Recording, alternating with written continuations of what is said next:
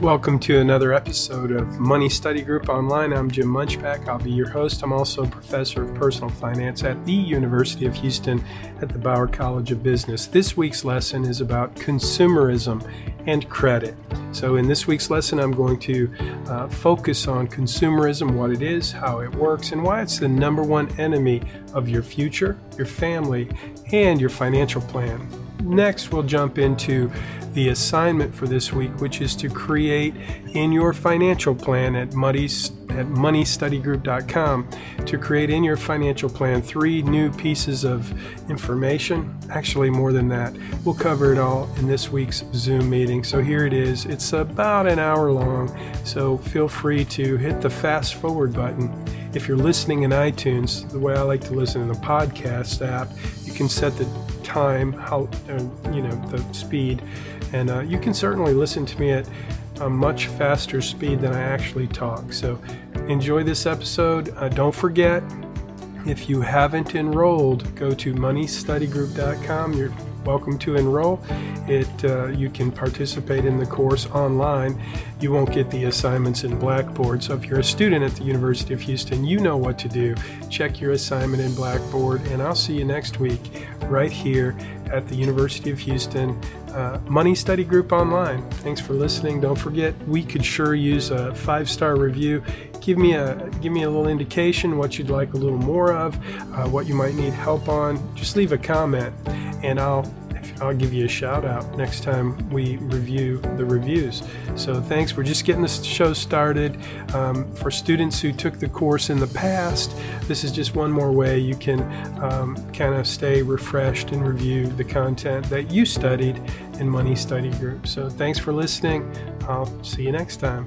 And don't forget, if you go to moneystudygroup.com, click on the little YouTube. There's a YouTube icon at the top right of the page, and that's where you will be able to see the playlist for this semester and stay up to date on the videos that go with this podcast. So if you want to see my lips moving, go to moneystudygroup.com, click on the little YouTube icon at the top right, and that'll take you right to the current playlist on YouTube. Thanks again, and have a great day.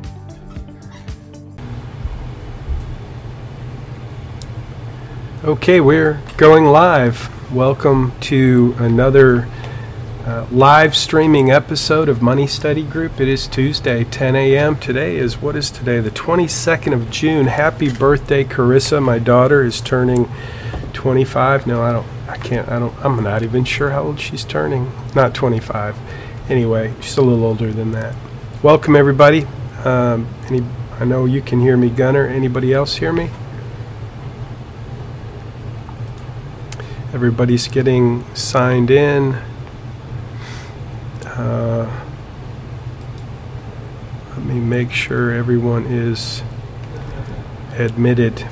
We'll give everybody who's joining a minute or two late. We'll give till 5 minutes after to get started. We're going to talk about consumerism today, what it is, how it works, and why it's the number one enemy of your future, your family, and your financial plan. So I'm going to tell you some stories today, or a story anyway, about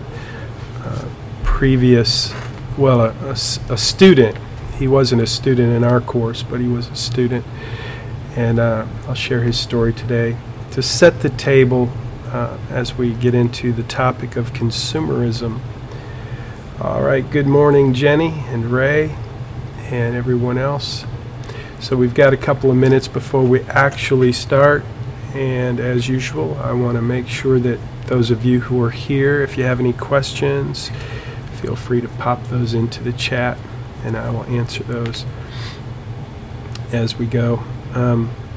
Sorry, I'm still congested and kind of goofed up. My grandson Caleb went to the doctor again yesterday.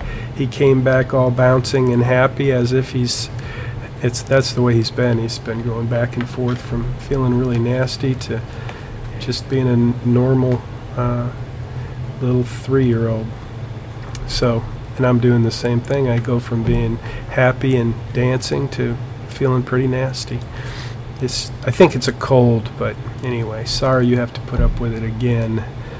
I'm working on it, taking every kind of over-the-counter medicine I can find.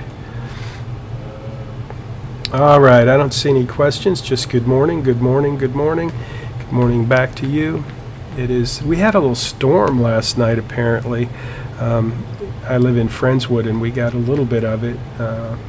So I got a few emails this morning from students who were unable to connect, wanted to submit their assignments, and apparently were not able to do that. So hopefully this morning things cleared up sufficiently, and those students were able to jar themselves from a very sound sleep and submit the assignments, which were due by 10 a.m.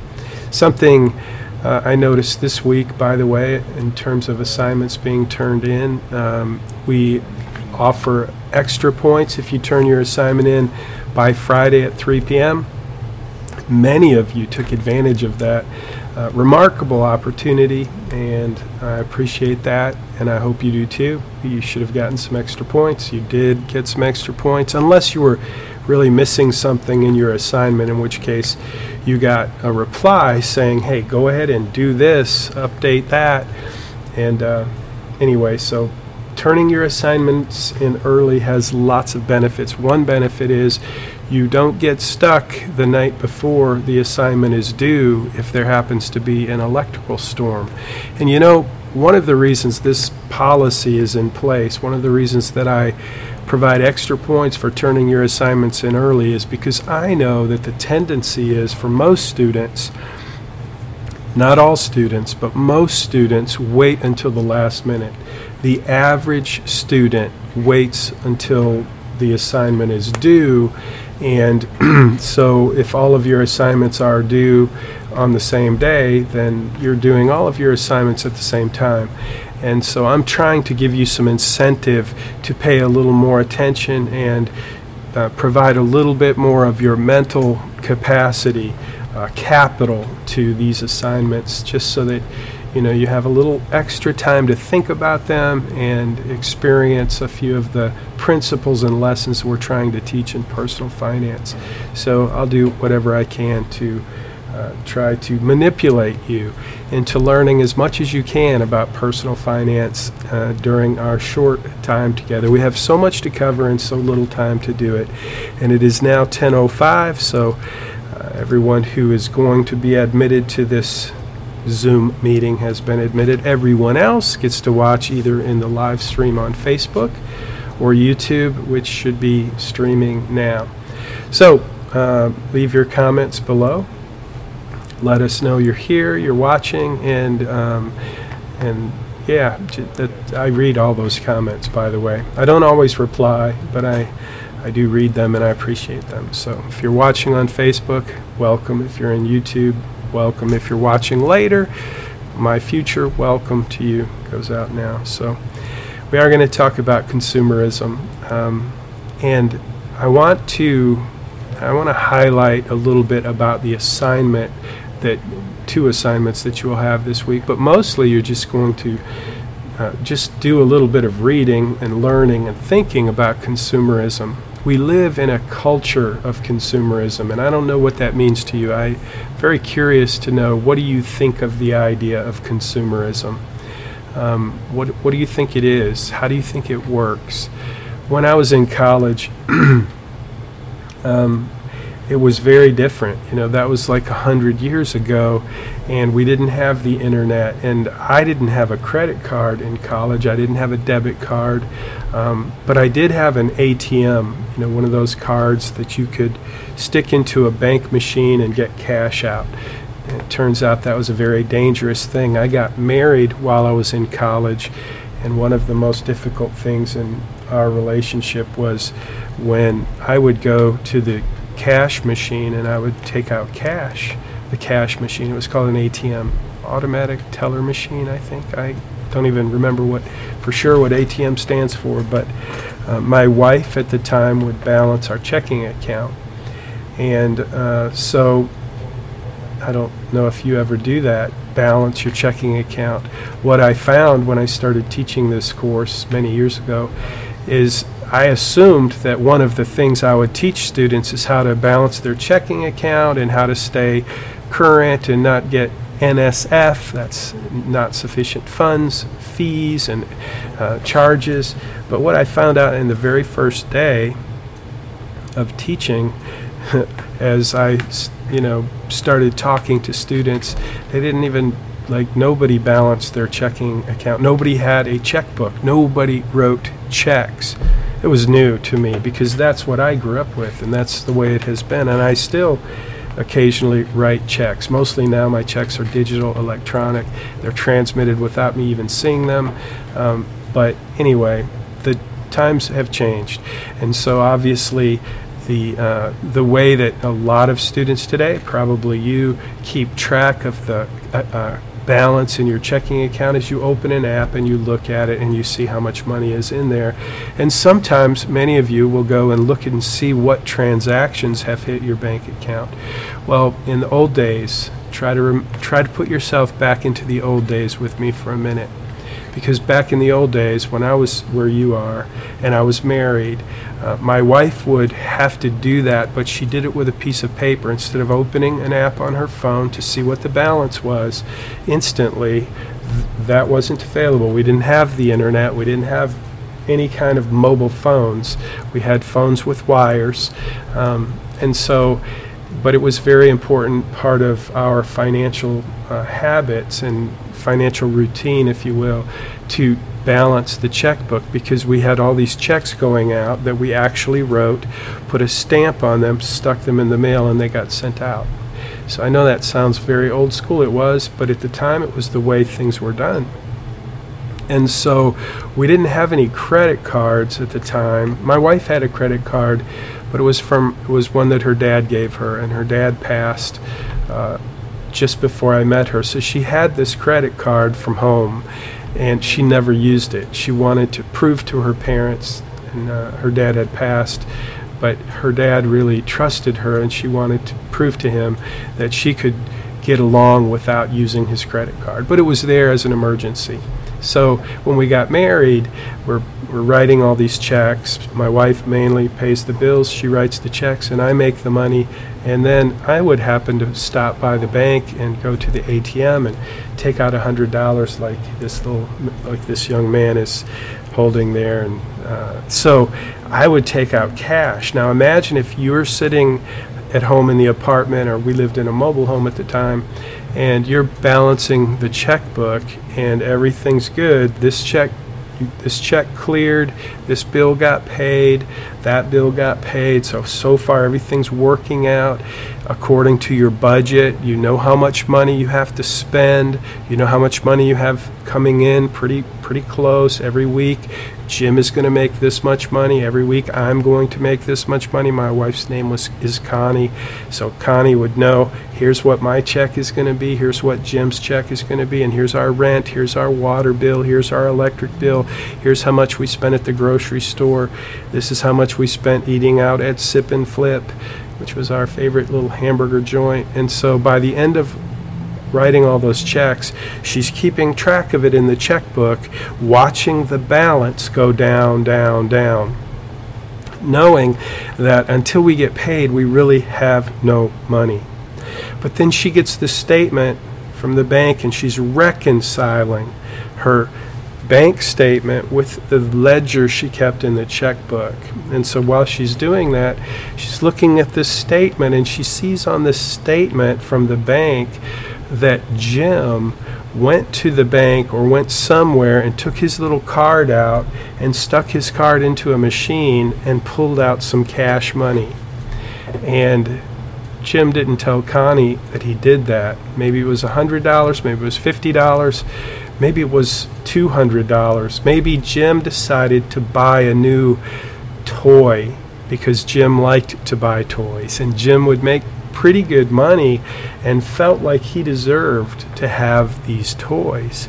And so as a new married couple trying to figure out how is life going to work, one of the biggest conflicts of all entered our marriage, and that was the conflict of financial planning and budgeting. And the challenge was with us I think, very similar to the same challenge everyone faces when it comes to managing money, is our needs, wants, and wishes can be different.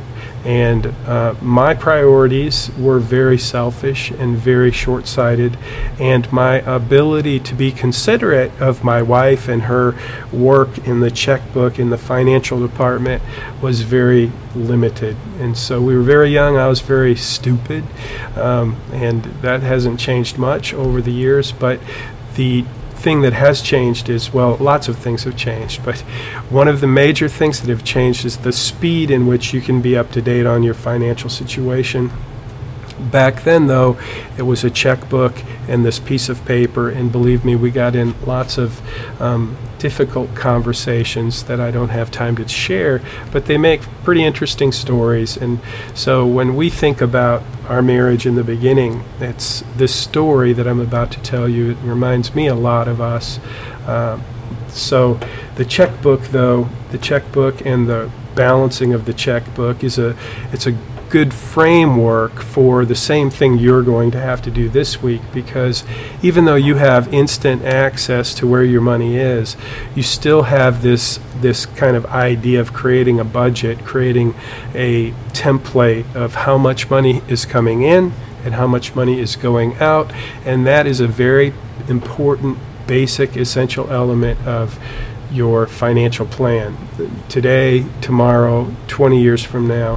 And the better you get at that, the more success you will have in growing and building wealth. So today we're going to talk about just consumerism. I want you to start to think about, and really over this week as you do your homework assignment, I want you to think about the cost of consumerism. So consumerism, to me, it's part of our culture. It was part of our culture back when I was in college, and when my dad was in high school. Every kid wants stuff. You know, you grow up wanting stuff. In America, we want stuff for Christmas, for our birthday, and it's like today, more than ever, it seems we have this culture that is so driven by stuff and having more stuff. And a lot of times that stuff is just not really important. It's not really going to last, but it's stuff that we really want. And if we have money, we buy it. And it's so much easier in our culture of consumerism to believe the messages that we hear constantly. It used to be commercials, but now it's like everybody you watch on YouTube, everybody I listen to, podcasts and everyone else, they always want to tell me as they're in the middle of their story, oh, but first let me tell you about this great ABC product. And you just can't avoid it. Everybody is trying to sell you something, and as if you need to be sold stuff, because we typically already want stuff. We see stuff, we want stuff, we like stuff, and that's how most of us are. So if you're fortunate enough, like I am, to be partnered with someone in life, my wife is very frugal, but consumerism is still one of those things that has challenged our marriage and our family, and so it's something that you're going to have to deal with. And when you stop to think about consuming, the cost of consuming, the cost of just constantly having the desire to buy something, if you could put a number on that, if you could actually isolate the cost of consumerism, you would find that it is the biggest thing that you face in terms of financial planning. So when I was in college, I read this book called The Millionaire Next Door, and it was a great book, but it was the first time in my life, the message was really about these people who were called millionaires who lived next door, but they didn't look like millionaires. You would never know they were millionaires. You would never know that they were wealthy, because they didn't live like they were wealthy.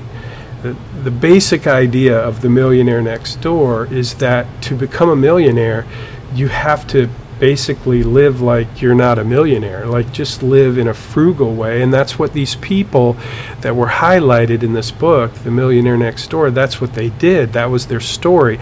The researchers, Danko and I can't remember the other guy, I should know, but who the there were two researchers, two co-authors, and they just did research about these people who were millionaires, who lived next door that you would never know were millionaires. It's a great book. And it made me realize that, oh, that makes all the sense in the world. Is if I want to build wealth, I can't go buy everything new that I want. Everything that I want, I can't buy. And they highlighted the reality that the cost of consuming, just the taxes that you pay on all the stuff that you buy and the maintenance.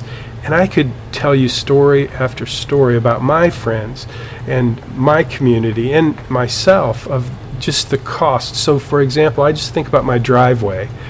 I think if I think about my house and my property and all the vehicles I have, so not just my driveway but my house. I did a little video with my grandson this week. We went to Jellystone Park, and it's a beautiful place in Kerrville, Texas. And I took his, I gave him this little electronic motorcycle, and so I made a great video of him learning how to drive it up and down hills and rocks, and so he's three. He's just barely learning how to drive this thing, and it's a lot of fun watching him learn. But that's a vehicle, and so I bought that for Caleb.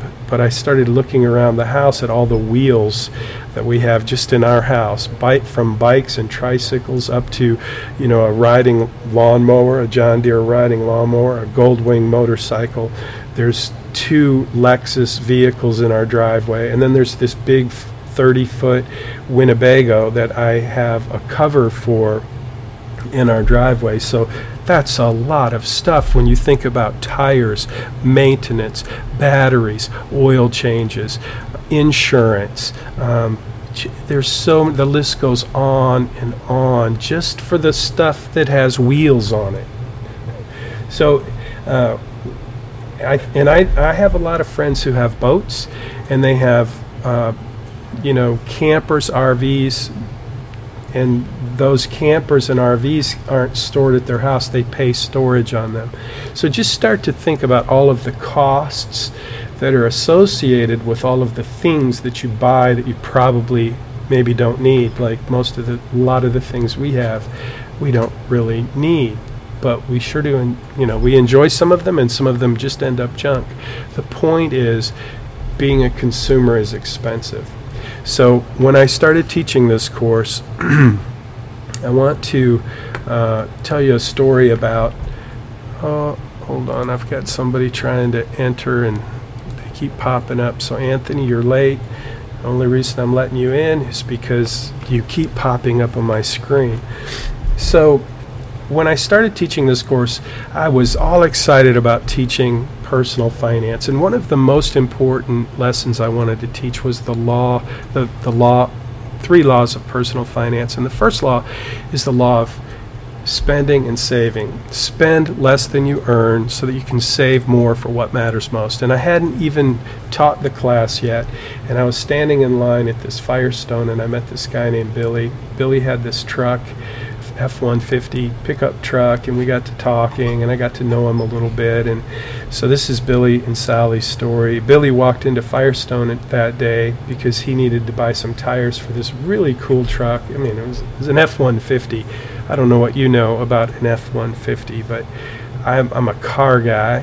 I paid for my college by becoming a master mechanic, and I worked as a mechanic to pay for my college, and that was kind of a great way to pay for college. And I enjoyed my work. I worked hard. I went to school full-time, and I worked full-time, and I got married and had a child, and all in college. So it was a very crazy, full, busy life. But when I met Billy, he was living with his folks, and he was working at a Marathon plant. He'd graduated from San Jac with a technical degree, and he was working at a Marathon plant, which I had worked in at one time, so we had something in common. Plus, he had this F-150. He was pretty proud of it. He bought it from his uncle, got a really good deal, and needed some tires. He had this coupon to buy tires, so that's what he was doing at Firestone. And he's standing there, and we're getting to know each other, just chatting. And then Sally, the sales lady, walks up, and Sally really caught both of our attention because she was a very professional salesperson.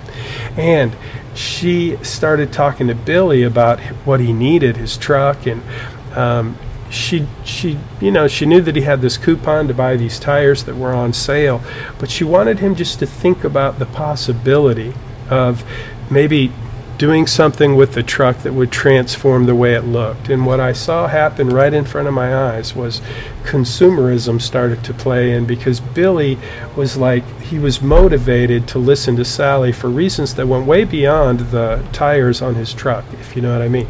And so she was talking to him about things that had nothing to do with fuel efficiency or safety or performance or any of the things that just a really good old-fashioned solid tire would do to your pickup truck. It was more about how are you going to look in that pickup truck and how is this going to make you feel. And she really played all that really well, to the point where Billy, who came in to buy 4 tires for his F-150 pickup truck, how much do you think it would cost to buy 4 tires for an F-150 pickup truck? I mean, I'm just going to give you a minute to see if anybody's got any ideas. Now, this was more than 10 years ago, but tires are tires, right? How much do you think, even then or now, doesn't matter, if you had an F-150 pickup truck, how much would a tire cost? Anybody got any idea?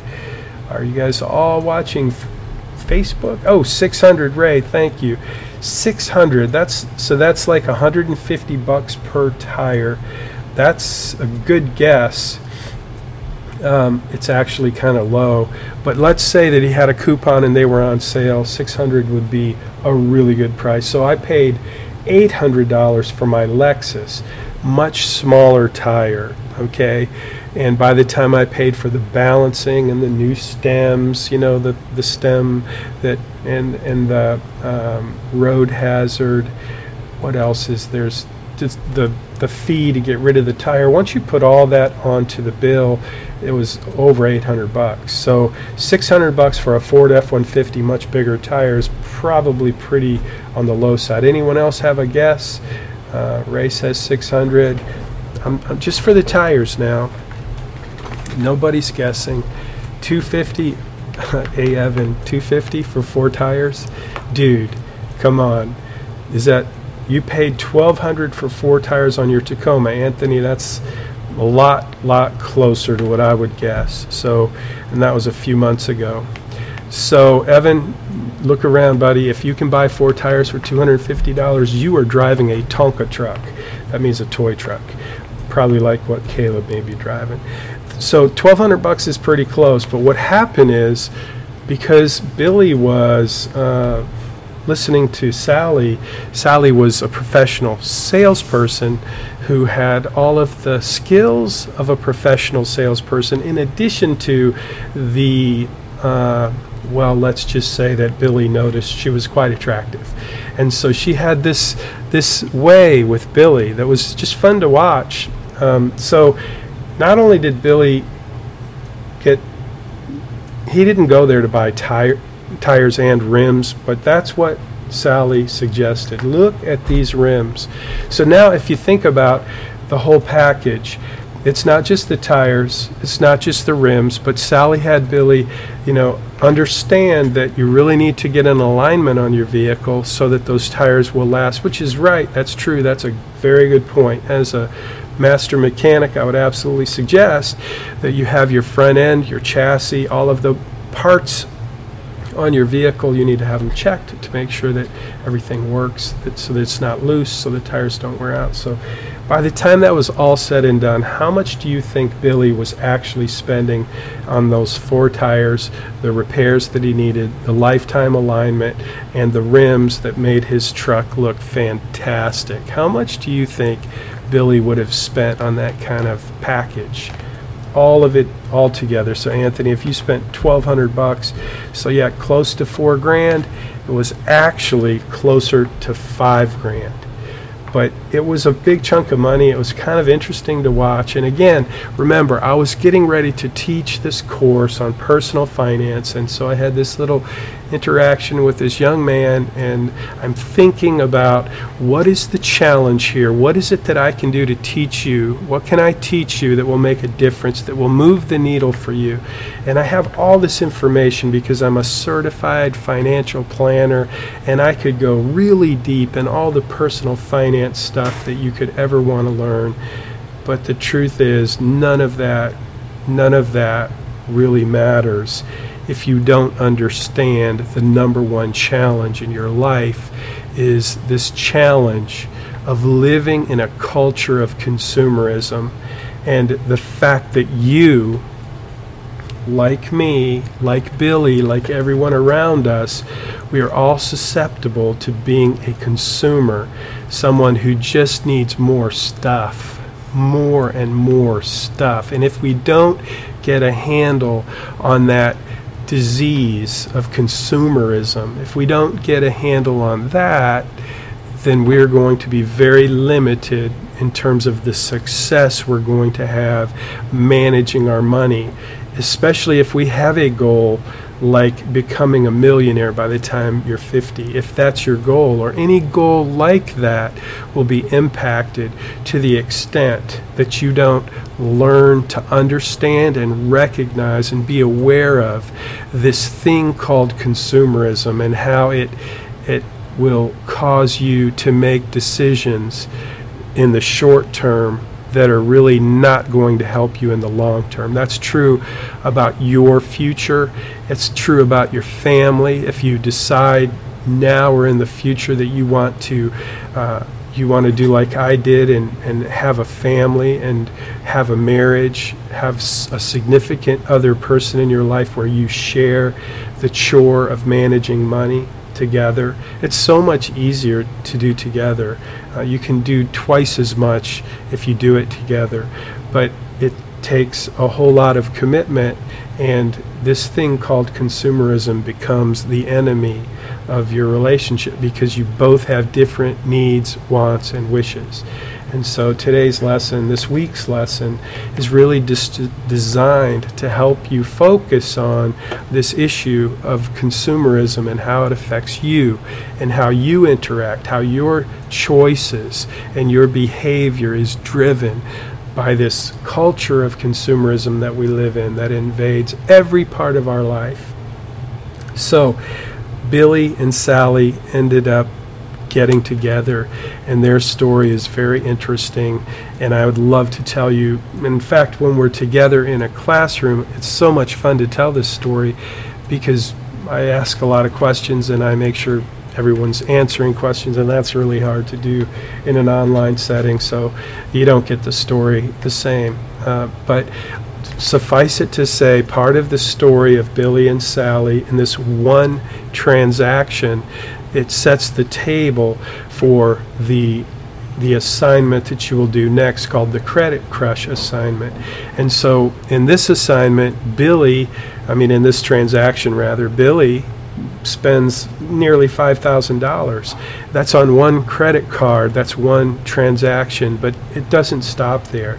Billy and Sally decide that it makes sense for Billy to move out of his mom and dad's house and to get an apartment so that Sally can move in with him, and they become an item. They eventually get married and they start to have kids. But early on, what happened is Sally and Billy just met, and Sally helped Billy understand how much better he would look if he had better wheels under that truck. And it was an expensive transaction, but the whole idea was based on the fact that Sally convinced Billy that if he bought those tires today, he would have 6 months same as cash. Do you know what that means? If you go into a store and you make a commitment to buy something that you don't have the money to buy, you can use this thing called credit. And so that was part of the deal, was Billy could use credit, and Sally helped him understand you would not have to pay any payments for 6 months. So you could just, within 6 months, you could pay this off, and you'll have no interest, no payments, nothing. And Billy was making good money living with his folks, and that was actually doable. It was actually something he could do, and that's what he convinced himself he would do, is to pay it off in 6 months with no interest. But yeah. Anthony says, if I don't pay, it's more than twice the original price.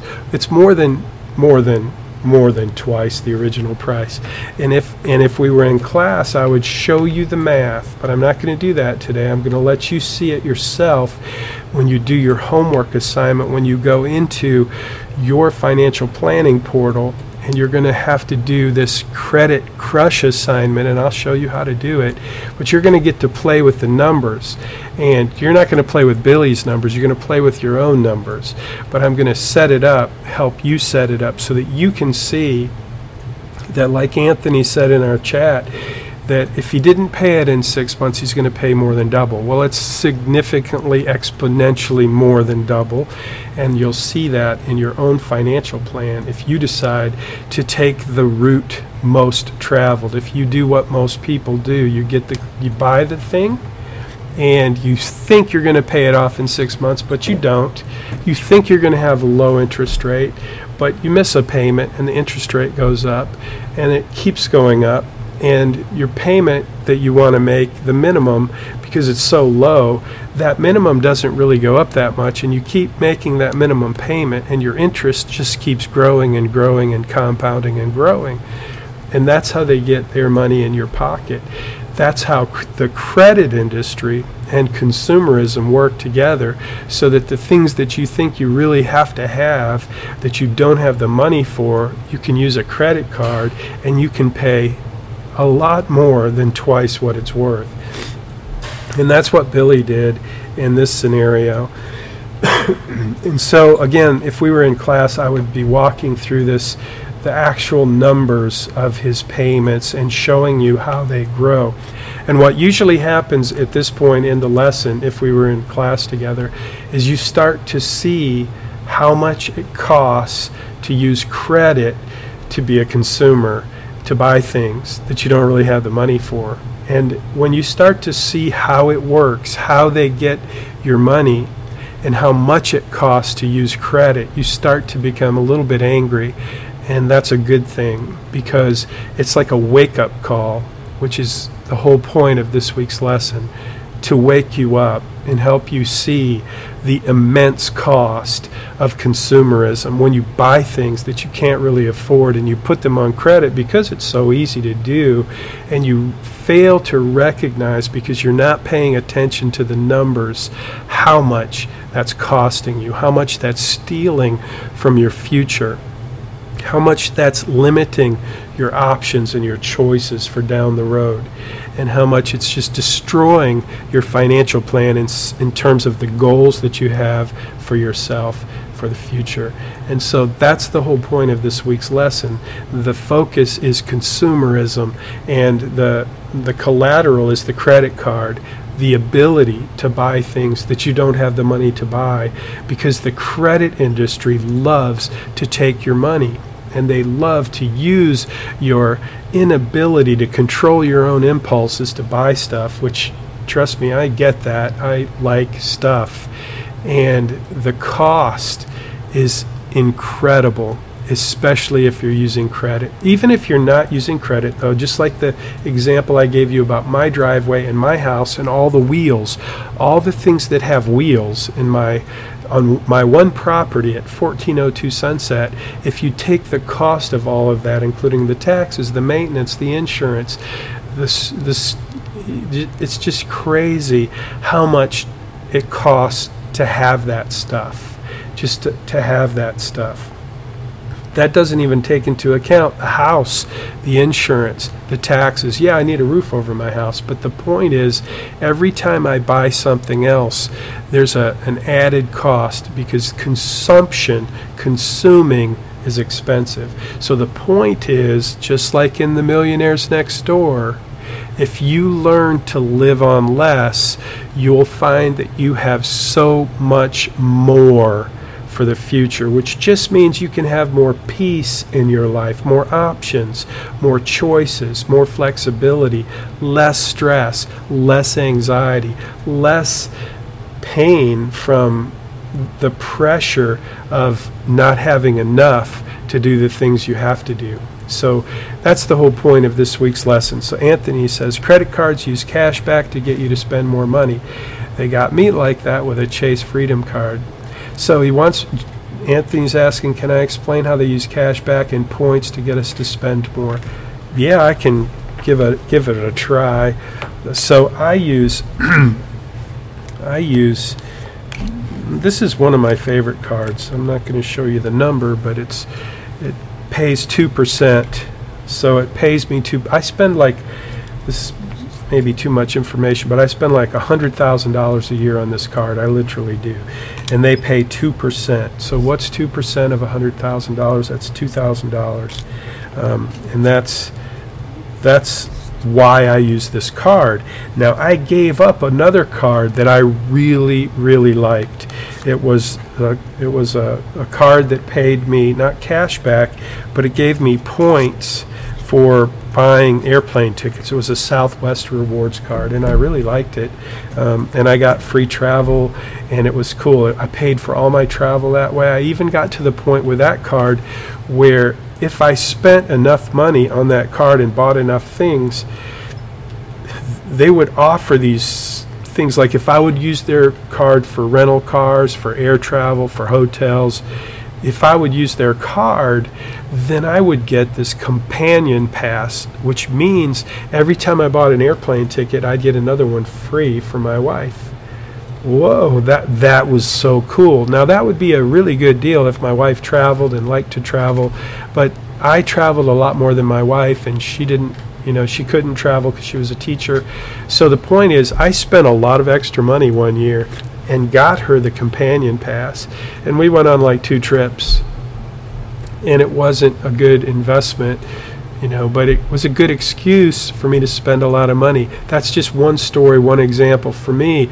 But there are, literally millions of stories out there of, hey, if you'll spend this and go on this vacation, you'll get these extra points. You'll get a 20% discount. It's crazy. It reminds me of a story I heard when I was a kid about this woman in New York City who she was such a really frugal, great shopper. Like, this woman knew how to save money. She was a super expert shopper at saving money. And it was a cartoon, and it was a picture of this woman who was really yelling at a taxi cab driver who just passed her. She needed a taxi to go 2 miles in New York. I don't know where she was going, but she was going to a store that had a 20% off sale on a brassiere. So the moral of the story was she was going to save like $1.50 on a new brassiere. She's going to pay $12 on a tax ride back in 1970. Anyway, I remember that when I was a little kid, and it just made a lot of sense to me that what you're saying, Anthony, is they use these tricks, these marketing tricks, to give you something so that you'll spend more money. But at the end of the day, it's kind of like consumption. Being a consumer, it's a very expensive game. And just like this woman who's standing there waiting for a taxi cab so she can pay, what would the taxi cab be today? I mean, we'd use Uber today, but it was a taxi cab, which is a lot more expensive in New York City, to go, a mile or two away to buy something that was on sale, and she's going to save a few dollars. Anyway, so yeah, that's the game. And if you stop and think, and this is what I want you to do. I want you to stop and think and look around and start to see all of the ways that consumerism is impacting and influencing your life, your choices, and your finances especially. So just start to learn that, start to be aware of that, because if you fail to recognize that you are a consumer, you have the disease, you can't avoid it, we all do, and it is a disease. It's a disease especially because we don't see it, we're not aware of it, we think we are aware of it, but it really requires diligence for us to start to push back on consumerism.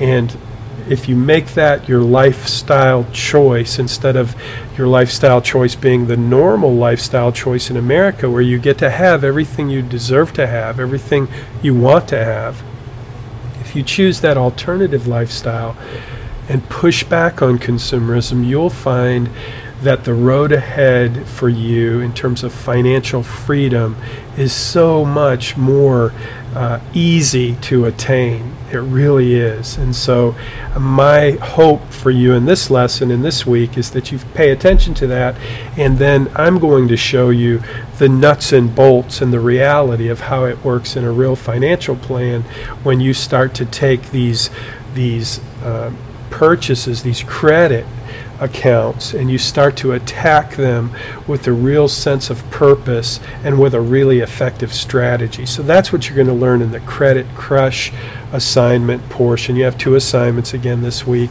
One is just to learn a little bit about consumerism and take a quiz and tell me what you learned. The next one, though, is to do some work in your financial plan so that you build these 3 extra components in your financial plan. You're going to assume, let's walk through that real quick. So you're going to have to do some research. This has been part of the game plan all along, but I want you to research for your financial future. I want you to assume that you're going to graduate and get a job. You need to have a pretty good idea what kind of income you would have if you get the job that you want to get after college. So you've all done a great job answering the question. If we fast forward the clock 5 years, what kind of progress would you need to see in your life to feel, well, what would need to happen in your life for you to feel really good about your progress? And a lot of you have said you'd have a good job. You'd have, you'd be starting to buy a house. You'd have a car. You'd have transportation, living, a roof over your head and a job. That's a great start. So now I want you to imagine yourself into the future after you graduated and start to put some numbers to it in your financial plan, which starts with how much are you going to be making? What kind of income do you think you're going to have based on the degree that you're in now at the University of Houston? So that's number one. After you graduate, what kind of income will you have? In one of the videos in your Money Study Group, I make the misstatement, I say after you retire, but I'm not talking about after you retire, I'm talking about after you graduate. What kind of income will you have after you graduate? You need to know that number. Again, it's based on your major, it's based on the industry that you've chosen. And then another question you're going to have to answer is what's the percentage of your income spent on housing costs? So that's just a general number, but I want you to do some thinking.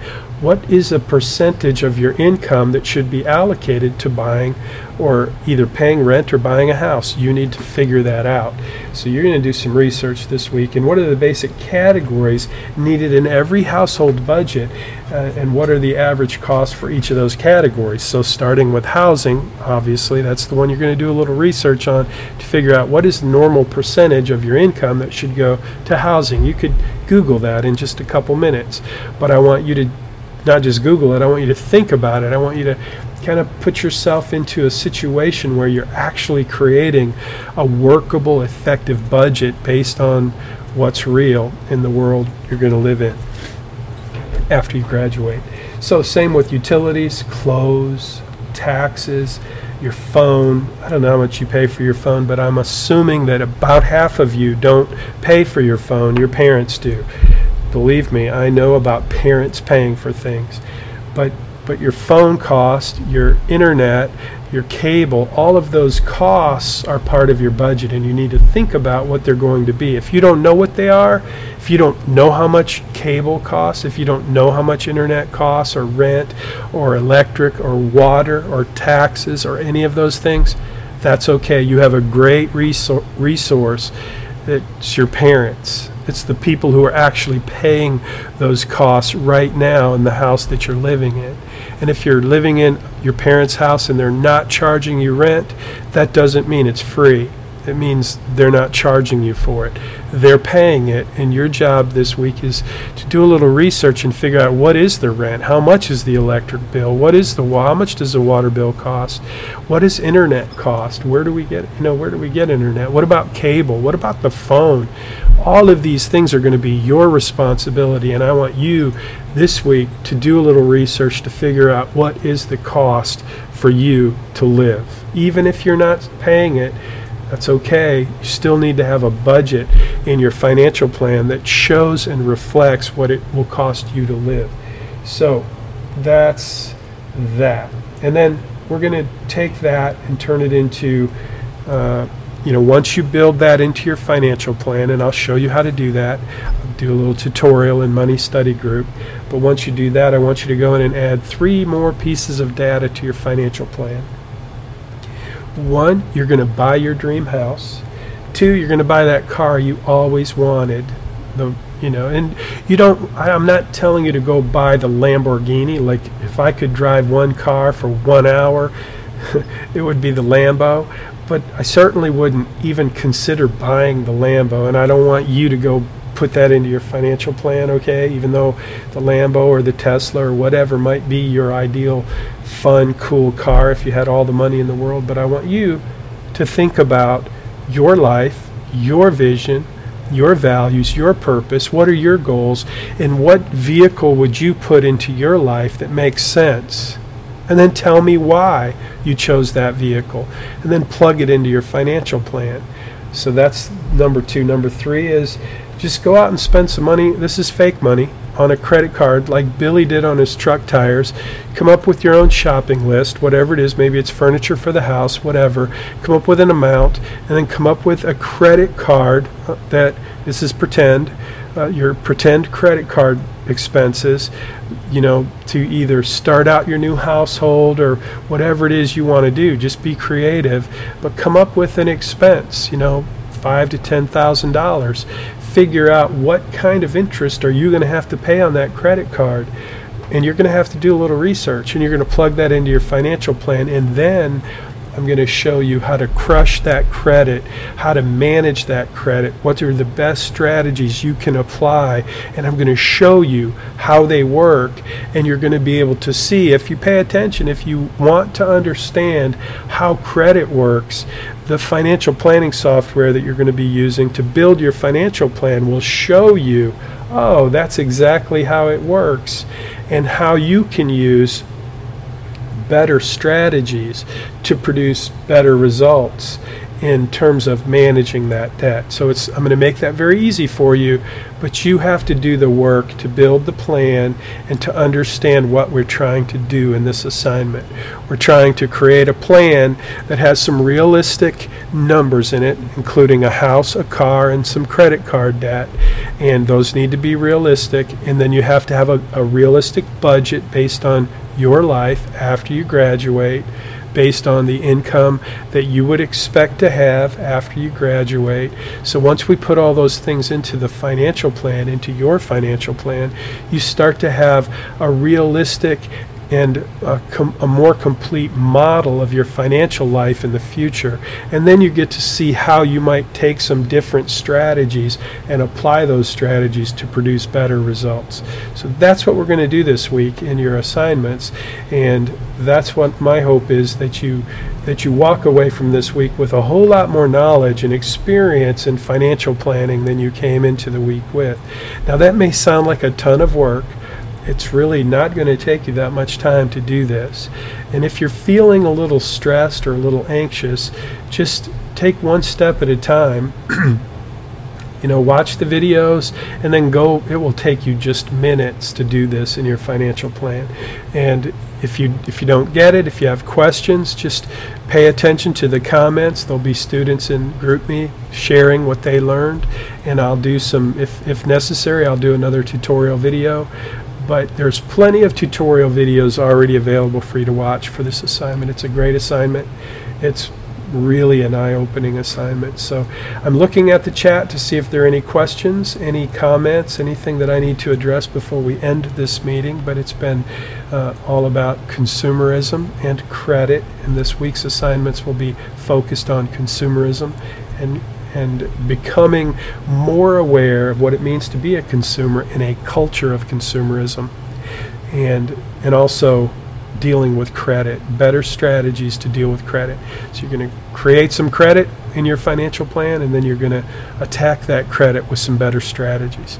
So any questions? I don't see any questions, which is my cue to go blow my nose and I'll see you guys soon. I hope you have a great day, great week, and I'll be grading the assignments that came in this morning. Final reminder, if you haven't already got the news that you get extra points for turning your assignment in early, Friday at 3 p.m., please do that for yourself and for me. I appreciate it. Thanks, Ray. Take care. Gunnar, it looked like you might have wanted to say something. Did I miss it? What was that? Just thank you? You bet, man. Take care. Good hearing you. I didn't get to see you, but good hearing you. Take care. All right, I'm going to end it right there.